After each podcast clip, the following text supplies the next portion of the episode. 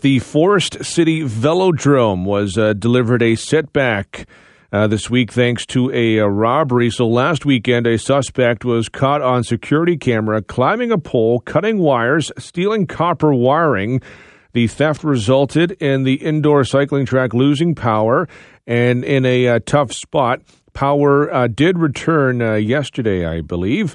Uh, copper wiring is a popular target for thieves. Not the first time the velodrome has been the uh, target for thieves.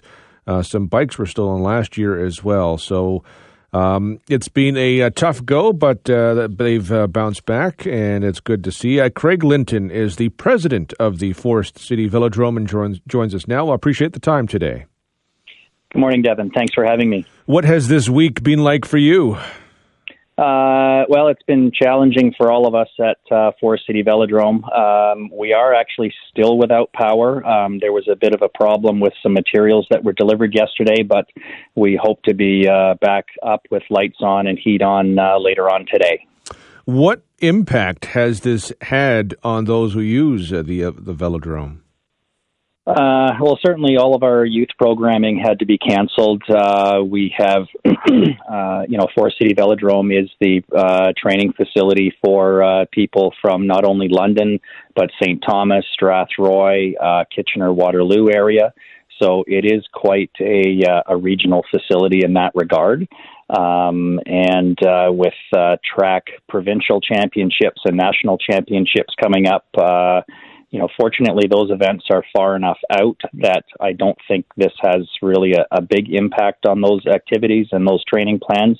Uh, but it's all still still something to be considered. And of course, all of our adult members uh, haven't been able to ride since uh, last Thursday would have been the last ride.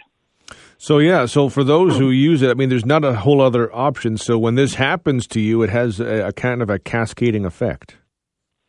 Yeah, it does. Um, you know, training plans get uh, disrupted, and um, you know, for all of our members, uh, it's really quite a social uh, place as well. There's a great sense of community there, um, and so when when sessions are missed, uh, you know, people miss seeing each other and riding with with each other, and uh, but we'll uh, we'll get the lights back on hopefully today, and uh, we'll be back at it soon enough.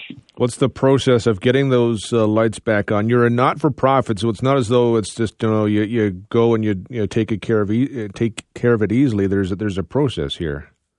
Yeah, there was uh, you know a, a contractor was engaged last Saturday morning, and of course, being at Saturday morning, they assessed and were able to uh, order materials that were supposed to be delivered uh, on uh, Tuesday.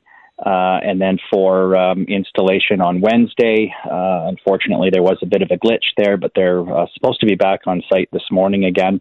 Um, and of course, we have to work with London Hydro to get uh, required inspections and, and whatnot. So it is a it is a bit to coordinate, but uh, fortunately, um, many many of our volunteers have stepped up uh, massively to uh, help coordinate the effort.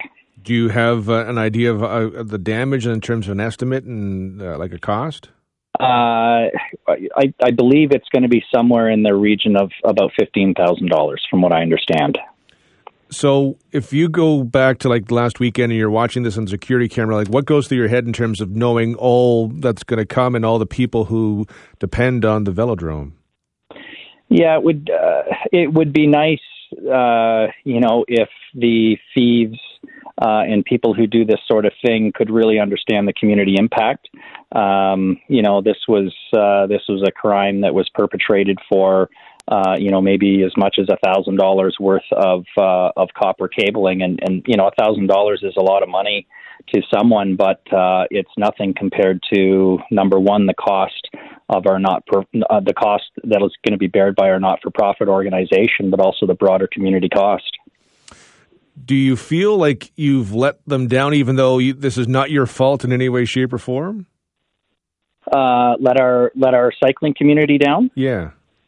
Uh, no, I, I, I don't feel that way at all. Um, certainly, our cycling community has rallied around us. Uh, we've uh, we set up a GoFundMe because we quickly realized that um, our insurance was actually not going to cover this. We have contents or tenants insurance and liability insurance. Um, so our insurance will not be an option there. Um, so we we set up a GoFundMe, and um, at last count, we were approaching eleven thousand dollars. And um, so, you know, and a lot of that will come simply from our own cycling community. So, um, you know, if our cycling community felt let down, I don't think that we would see the GoFundMe uh, be as successful as it is. That's wonderful. It's not a criticism of the velodrome in any way. I just uh, sometimes when these things happen, people kind of take it internally, and even though it's not, it's not their fault. So if uh, things get back up and running today, what comes next? Uh, well, hopefully we will have uh, maybe some riding happening a little bit later today. Um, there'll obviously be a process when the power does come back on.